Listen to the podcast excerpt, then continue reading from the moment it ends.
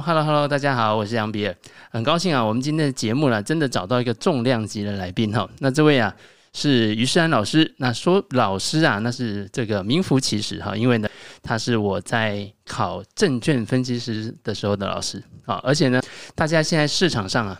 常见的很多的这样知名的投顾老师，他们呢也都是于老师的学生哈。好，来就先请于老师跟我们听众朋友打个招呼啦。居民好，各位大家好，啊，非常开心呢，今天呢特别可以邀请到呃于老师哈。那于老师在过去这个呃算是补教界名师哈，有有没有算过我们大概已经有多少学生了？现在？自己在补教界这么多年哈，那算一算，补教界已经教了大概有二十几年的书了。对啊，对，二十几年书了。从从一开始时候就十多年前了。对对对，那这二十多年下来，如果以我在补教界教书，还有在金融体系教书哈，我之前常上电视的时候，那大概我自己也做一个非官方的一个统计。对，上过我课的人是这个最少有八万人。所以就想一想，好，八万人次这个，就想一想，然后八万人次如果集合起来的时候，哎、欸，如果我我应该可以开演唱会，哎、欸，开演唱会倒是不敢啊，但是最起码如果做在选举的时候，哈，一人一票，我就很轻松了，我就不用。如果说有规定说一定要先联署，嗯，我应该可以通过这个简单的联署，但是选总统一定不行啊，因为总统人数太多。那选个一般的民意代表可以，我自己有估算过，我常常想说，如果我做来选我，我选里长应该可以上，因为当个里长伯也不错。要上金融证照的人，大部分来讲都是对金融业有兴趣。但有兴趣，国内有规定，对，有规定说踏入金融业，你最基本就一定要有这个金融的 license，这是一定的，这永远又跑不掉的。所以我觉得这些人呢，他们都是有心在金融业发展，在金融业学到一些东西，甚至在金融业赚到钱。但是在金融业你要踏进来之前，首先来讲，你的专业知识一定要有。没错，我所以我觉得当时我觉得金融证照是一个算是让大家入门款的一个最基本的股票，听过了，连见都没见过。没错，啊，我常常开玩笑说，股票有没有人见过？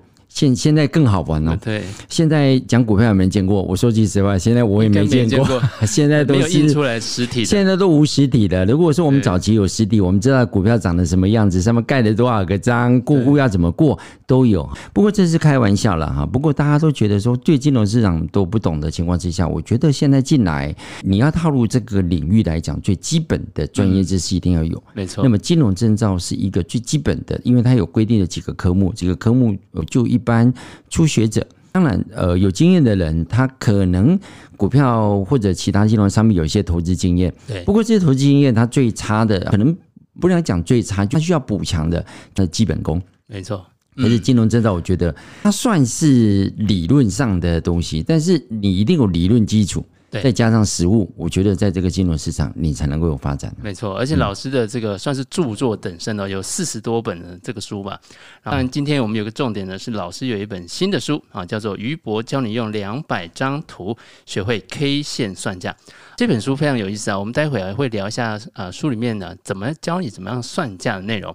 好，那所以呢，刚刚有讲到啊，其实老师的这个书啊，可能包含了像货币银行啊、投资学啊。诶，必须说哈，虽然我这个大学本科啊念的就是这个金融相关科系哈，但是我的投资学啊是真的是 真的是在老师的课堂上，我才真的知道哦，什么叫做投资学，然后财务分析是怎么回事。虽然大学都念过，但是呢。确实没有一个系统化的整理了，这个结果是不同的。接着我们就聊聊老师这本书是一个当初一个什么样起心动念会想要出这一本书哈？好，我当然写过很多书，对不对？好，但是就刚刚书名说的，我我我的书大概比较偏向于学理性。就理论来讲，不管是投资学，或者是财务分析，或者是经济学，因为我本身就是经济学博士啊。那这块领域当然对我来讲是驾轻就熟。不过这个大概都是比较类似于我们常常讲的专教科书，对对对对，考试用书都是这一类的。好，那这一类当然是基础的。那基础之后，我觉得我就如同我刚刚讲的，基础学完之后，接下来就要跨入实务了。那实务是不是要有一本比较有关实务操作经验的累积，能够把自己的一个操作一个过程，我想把它转换成一个文字的书或者是图表来告诉大家。那我觉得我教了那么多年的书，我想说。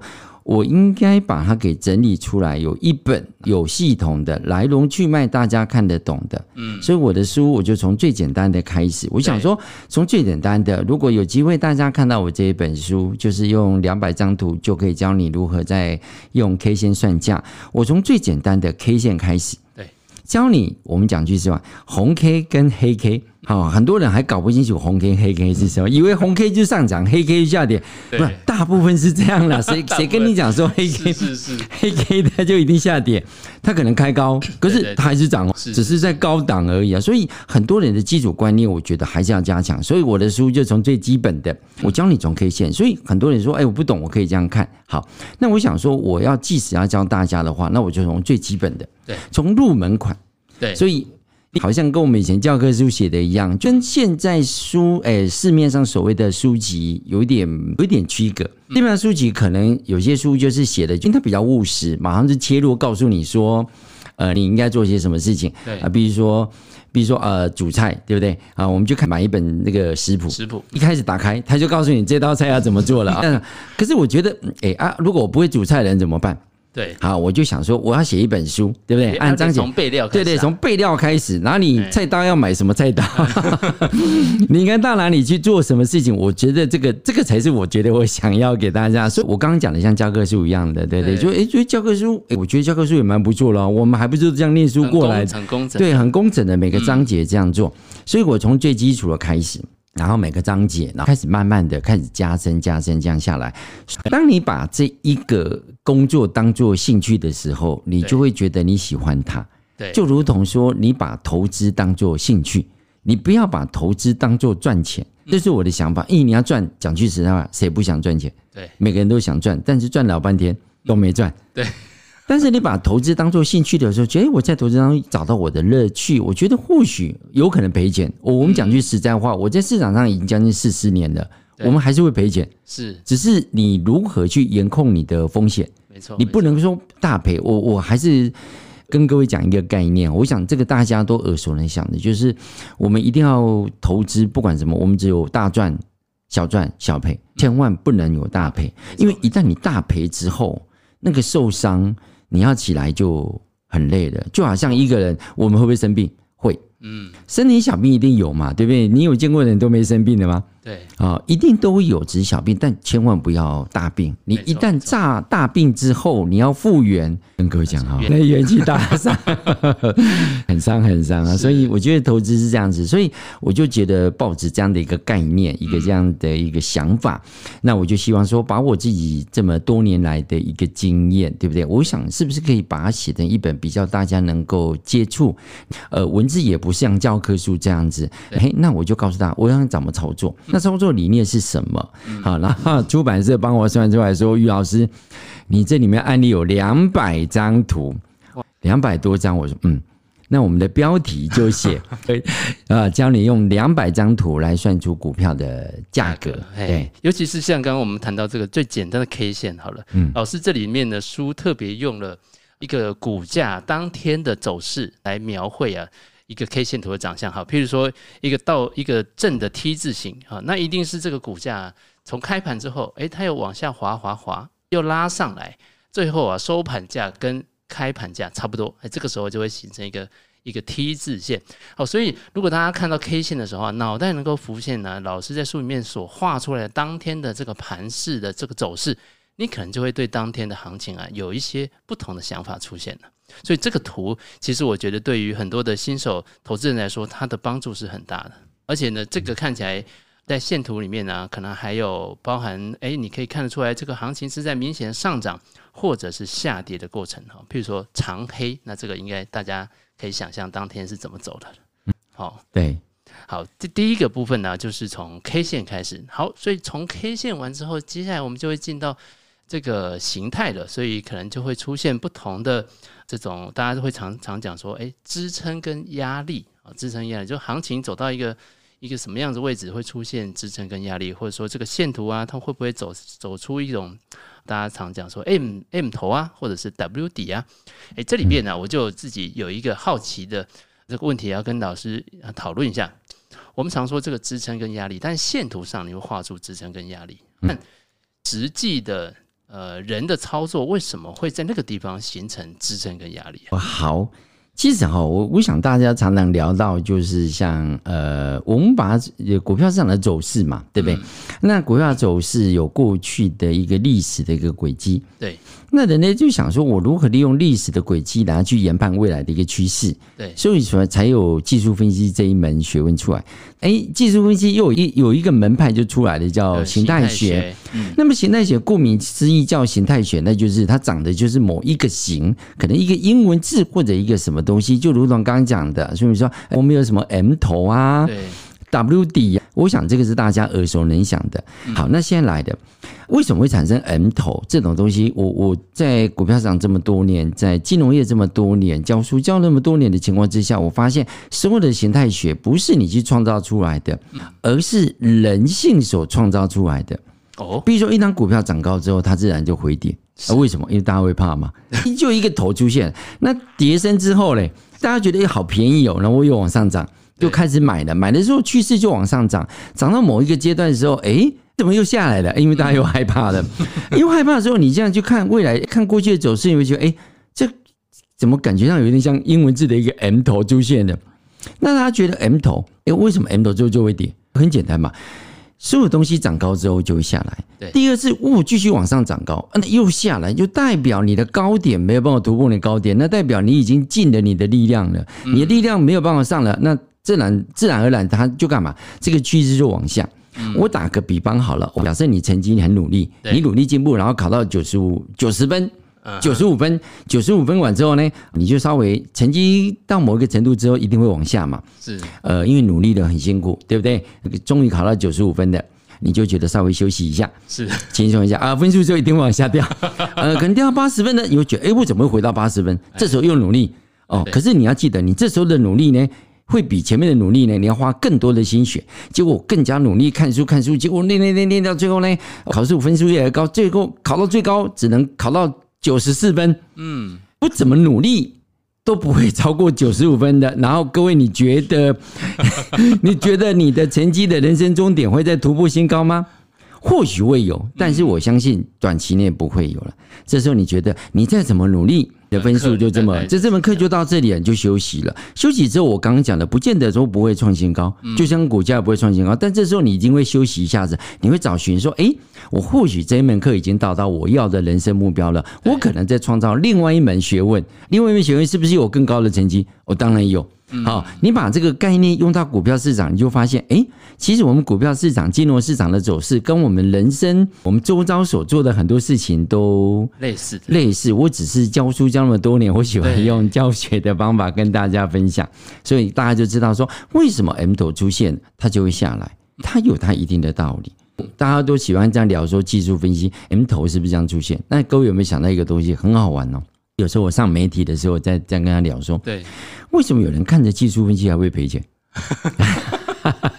明明你也看，为什么会赔钱？好问题。对，我常常在讲说，哎，你们家你们家电脑的你们家电脑的线图好不举？你们家电脑台积电的图跟我们家电脑 台积电的图应该是一样吧？是啊，大家台积电的图都一样好。那你们家有一把尺吧？嗯哼，你们家尺画出来的线跟我们家画的线也一样吧？是啊，我们现在线都直的，那问题直的直的画法就不一样了。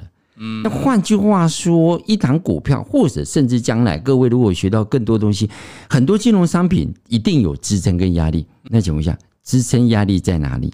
怎么画？怎么？那那就是关键的。所以图是一样的。然后线大概一样的值，对不对？所有的工具都一样，但是解读不一样，看法不一样，结果就不一样了。所以我才想说，我我我又回到我刚刚刚书名说，哎，我就觉得大家应该多学点东西，然后有系统，所以我才要出这一本书，然后跟大家讲说，你们画法可能画错了，如果你画法画的对，对不对？线型画的对，你就知道股价到哪里，它自然而然就会形成一种支撑跟压力。但是我必须跟各位讲，所有的技术分析都是几率啊，有人讲概率，全部都是概率的问题，你不要相信百分之百哦，不可能。为什么？因为我长技术分析那么多年，我常常用一种东西来说明，就是气象报道。这个台风的路线，对，刚刚讲的很好。台风路线，那我请问一下，台风路线，你说很准吗？我们已经发展了快七十年。对，你说有那么准吗？没那么准。那我问你好了，没那么准好了。那那你要不要看台风气象报道？你还是要看，因为过去还是有他的经验累积。你最起码知道说，他最起码是往花莲，对，还是往高雄？因为这个这两个有差吧？但是你最起码可以有一个数据，有一个研判。但是你说很准吗？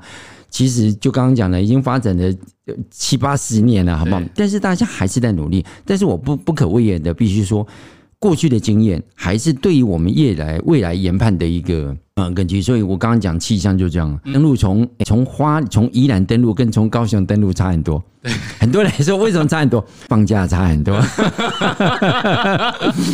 你用高雄登陆的话，台北就不会放假。所以为什么大家非常注重气象报道？那气象报道这个东西，就是回归到说，在就我们股票金融市场投资的经验一样，不管哪一种商品，过去的一个经验。没错，它的走势的轨迹绝对有助于我们未来对于这张股票往上或往下，或者你说石油价格往上往下，你一定要有一个依据。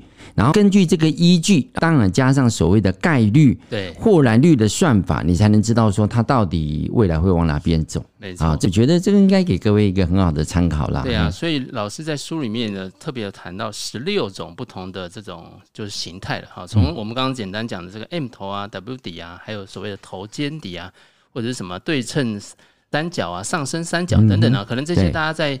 技术分析的课程里面啊，可能也有听过哈，但是老师这次有特别去谈到说，诶，我如何从一个譬如说头肩底的这个形态，然后可以算得出来呢？这个如果可以突破颈线之后，它的上涨的幅度大概可以到什么样子的位置哈？所以这个就是我们可以谈到从 K 线的地方呢，呃，可以了解的呃，如何帮我们呢在进场之后找到一个可以停利出场的一个价位。好，另外一个部分我觉得非常有意思啊是从财务报告或者是财报的数据里面来找到算价的机会啊。这里面，譬如说，我们举个例子啊，在这个呃存股现在非常流行啊，所以从存股的公司里面所配到的这个利息啊，股利股息，诶，就可以算出一个股票的合理价，或者是低档价，或者是高档价哦。那这里我就诶特别有意思，所以我特别去。呃，实际呢去看了一下，我们兆丰金，我举例哈，这个兆丰金呢，我们就说，哎，这每股股利啊，如果乘上十五啊，那它可能是一个低档价；股利乘上二十，那就是一个合理价；乘上三十，就是一个高档价。所以呢，哎，这个兆丰的低档价，因为老我假设用过去的五年的股利的平均呢是一块五，它的十五倍就是二十二块左右。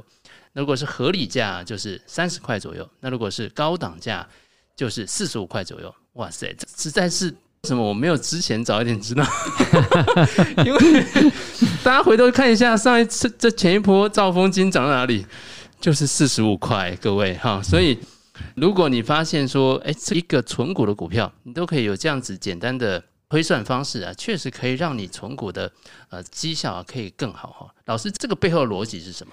好，刚提到哈，因为我我自己本身对财务报表分析也研究了多年了哈，那自己都从法人圈出来，但是真正当上自营部主管的时候，我觉得我人生的一些投资理念的观念完全改变。我终于发现说，哇，原来法人的操作逻辑思维是不一样的。对，因为大家都在买股票，为什么法人？为什么大家都知道为什么赚到钱？就为什么法人赢的几率比我们高？对，对不对？我们不会输给什法人，最起码也是人在操作嘛。是啊。但是我跟必须跟各位讲，法人操作它有一定的逻辑思维，它有一定的架构，告诉你应该要怎么做，怎么投资，资金的配置方法都要用。然后之后我发现，法人的动作每一个动作，它一定要有依据。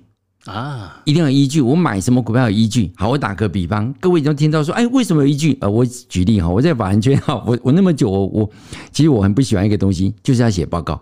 对，各位写报告对不对？你都听过法人要写报告，你知道写报告是什么？就是他写成，他一定要写到一个有一个依据，有没有？就写一个报告，告诉你说我为什么买这张股票，我为什么这个价位要买。所以你不要小看人家法人为什么赢啊！我想，呃，我们很是沉淀过了，这么仔细想的话，沉淀过、思考过啊，不管是瞎掰的也好，反正你必须想出一套说法。对，最起码你说的，就最起码你有凭有据。是我不管你的数据怎么来的，对，就像。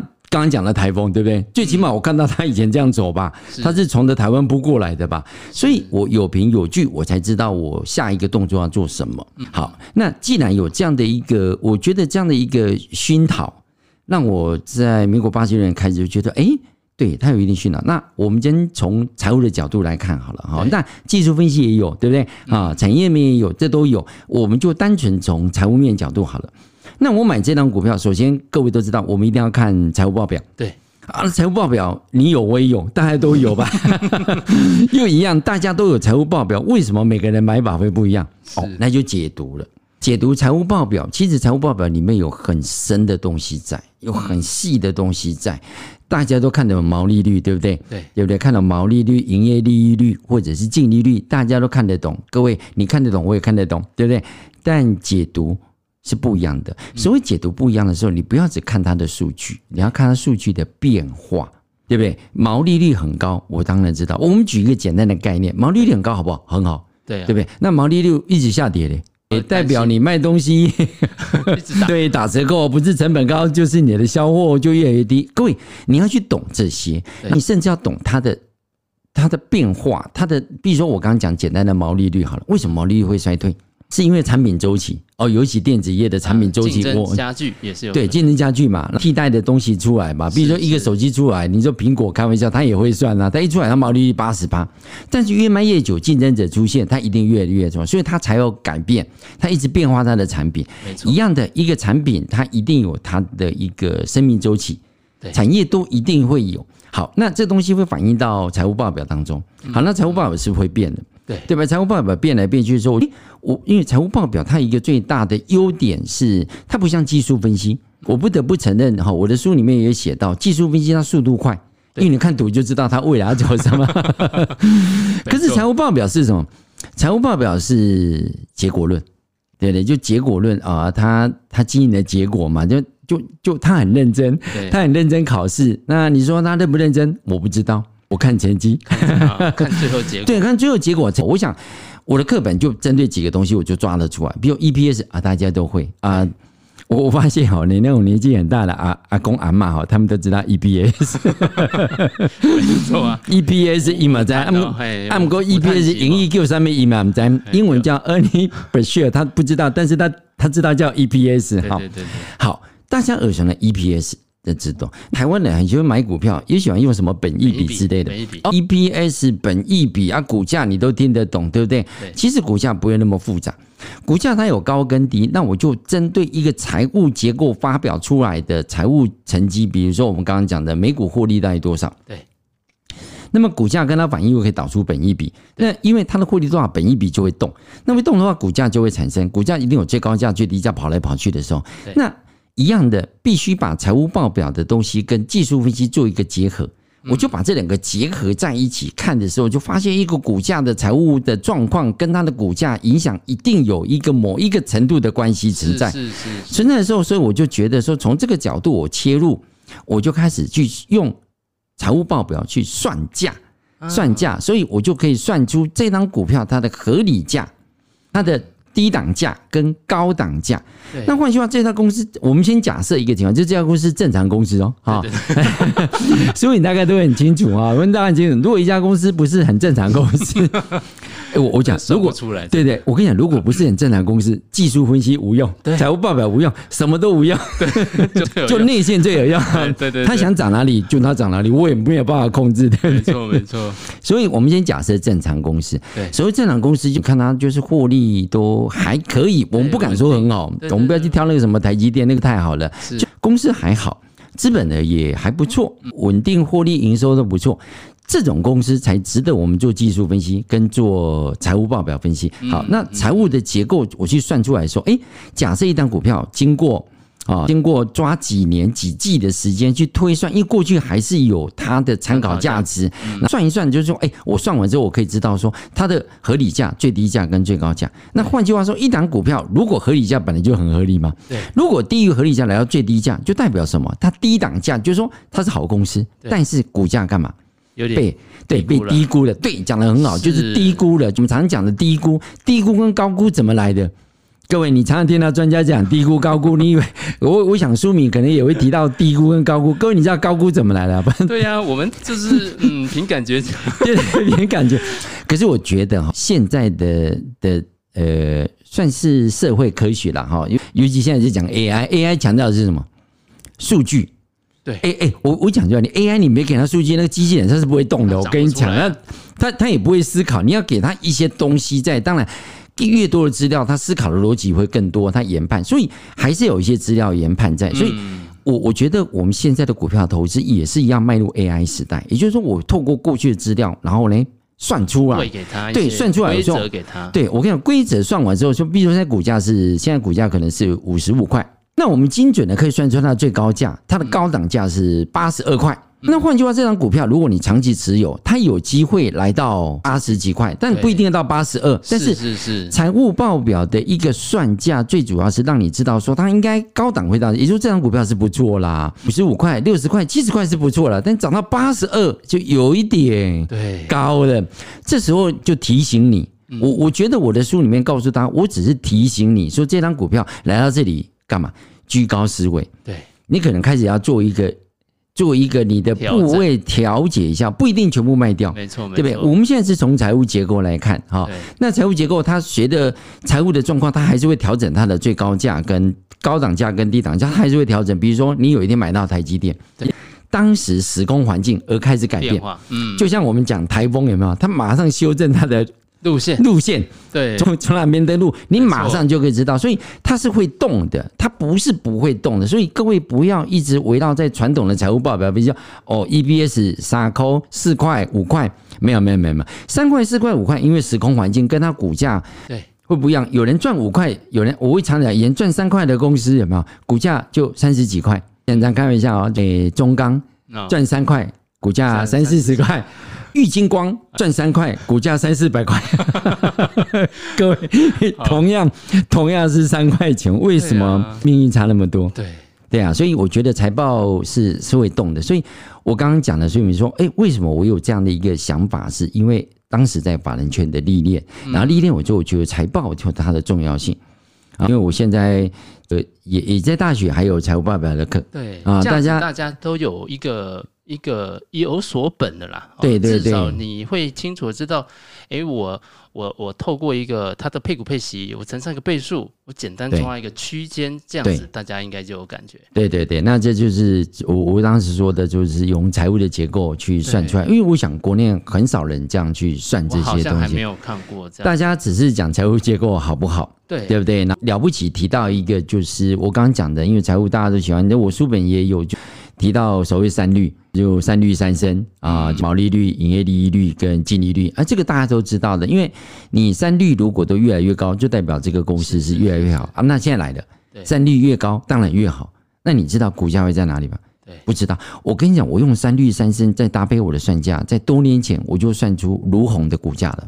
当时卢红的股价，因为卢红也是早期也是就代工而已嘛，对不对？但是卢红它算是纺织股内的模范生。对不对？然后股价当然后来接到很多订单啊，什么 Nike 啦，什么等等很多。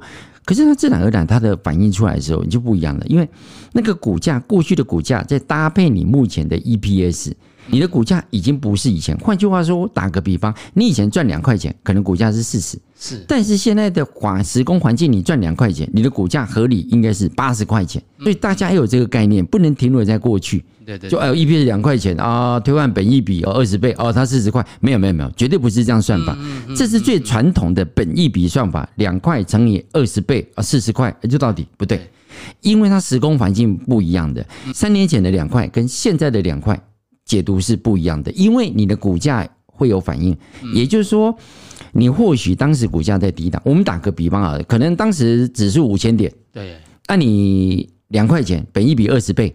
哦，那应该四十块。是，当时指数五千点，你两块钱二十倍四十块，对，现在指数一万五千点，你觉得你还是这样算吗？不是，好，所以要给各位这样的一个观念，就是财务分析有它的盲点，大家要跳脱那个盲点，要重新思考。没错，老师在书里面呢，特别也把一些成长型的股票啊，它大概可以怎么算？这里面呢，就牵涉到单季的 EPS，那年度的 E EPS 的平均。还有它当年度的最高的本益比、最低的比本益比啊，还有中间的这个本益比，可以来推算一个这个股票的一个合理的区间哦。所以呢，哎，我也老用老师的公式啊，稍微算一下，我们台积电的这个数字呢，这个高档价现在算出来是七百七十七块啊，七七七哈，Lucky Seven，合理价六百一十二左右，低档价四百二哦。所以呢，哎，其实。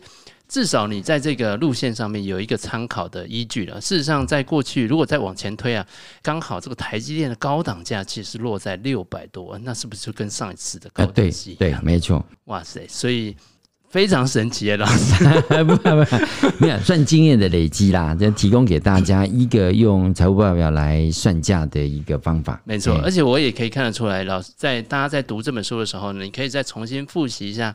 大家在财务分析里面呢，包含像什么 ROE 啊，基本的逻辑。那从这个地方啊，你可以回推为什么老师在这个用算价，他是用这个逻辑来来做推算的。我觉得这个背后啊，都有他的一些财务上面的一些依据。好，好，最后呢，我想问看老师有没有什么这个在投资股票上面呢，想要再跟我们听众朋友来分享的？我想哈，大家投资股票可能已经有一段时间了，好，那我我只是希望大家就是说，你要做股票，好，你要做好投资。对，首先来讲，你要先做好准备。所有的准备听起来就是你基本功一定要有。我讲句实在话啊，股票投资不要基于一时。我常常呃在相关的一个媒体啊，我常常讲一句话，就是好的猎人是善于等待。你不要急，拿着枪到山上去 就是乱开枪。你乱开枪，开完之后你子弹没了，忽然间一个猎物到了，你没有办法。你学好东西哈，不管你投资有多少年的经验的，我相信各位投资可能有人赚钱，有人赔钱，但赔钱的比较多。你思考一下，你是不是太急了？你太急了，不要那么急，慢慢来。书再多看一下，找一本好的书哦，不一定要我的书，但我的书真的是不错了哈，绝对是一定要大家先买回家 啊。那你也可以找到一本你看得懂的书，好好的就把它从头研读到尾。我跟你讲，投资这个路是一辈子的事。我跟你讲，投资这一块路，即使我们有一天六十岁、七十岁、八十岁，我们都已经没有办法上班工作的时候，但是我们还是可以做投资，因为。你眼睛看得到，你手还会动，你那个滑鼠就会按下去，你就会下单了。你手机按，你就可以下单。所以投资是一辈子的事情。但是我先跟各位讲，就是说千万不要急，因为你太急了。为什么急？因为你赔钱了。你赔钱之后，你就会慌了。我要想办法在市场上赚回来。我都赔钱了，我怎么办？不然我不赚钱，我怎么跟我老婆交代呢？对，他知道，他知道我输很多钱了，怎么办？所以你就很急。是我跟各位讲，我也败过。我也倒过，我们败过倒过之后，痛定思痛，然后爬上来。你一定要有这个这个概念。所以最后，我觉得各位在买股票的时候，我还是跟各位讲，因为股票市场浩瀚无边，真的投资领域很广。我蛮希望大家就是静下来，好好的想一想，好好的方法，哪里去研究。我跟各位讲，方法有很多种，但是不见得每一个适合你。但是你研究之后，找到一个方法，这个方法适合你。有对的事情，对，我跟各位讲，简单的事情，对的事情，重复做，你在市场上你就会成功。这是给各位的建议。非常感谢老师哈。好，今天呢，再次啊跟大家推荐哦，于博教你啊用两百张图学会 K 线算价哈。那这个在全省博客来或者是金石堂应该都有，哦，各大书局都有，上网搜寻都有。对对对，那也欢迎大家可以到脸书。来追踪老师的粉专，谢谢。我们会把这个资讯呢放在我们的这个资讯栏里面。好的，好，那我们今天的时间也差不多，就跟听众朋友说再见了。好，各位，拜拜，拜拜。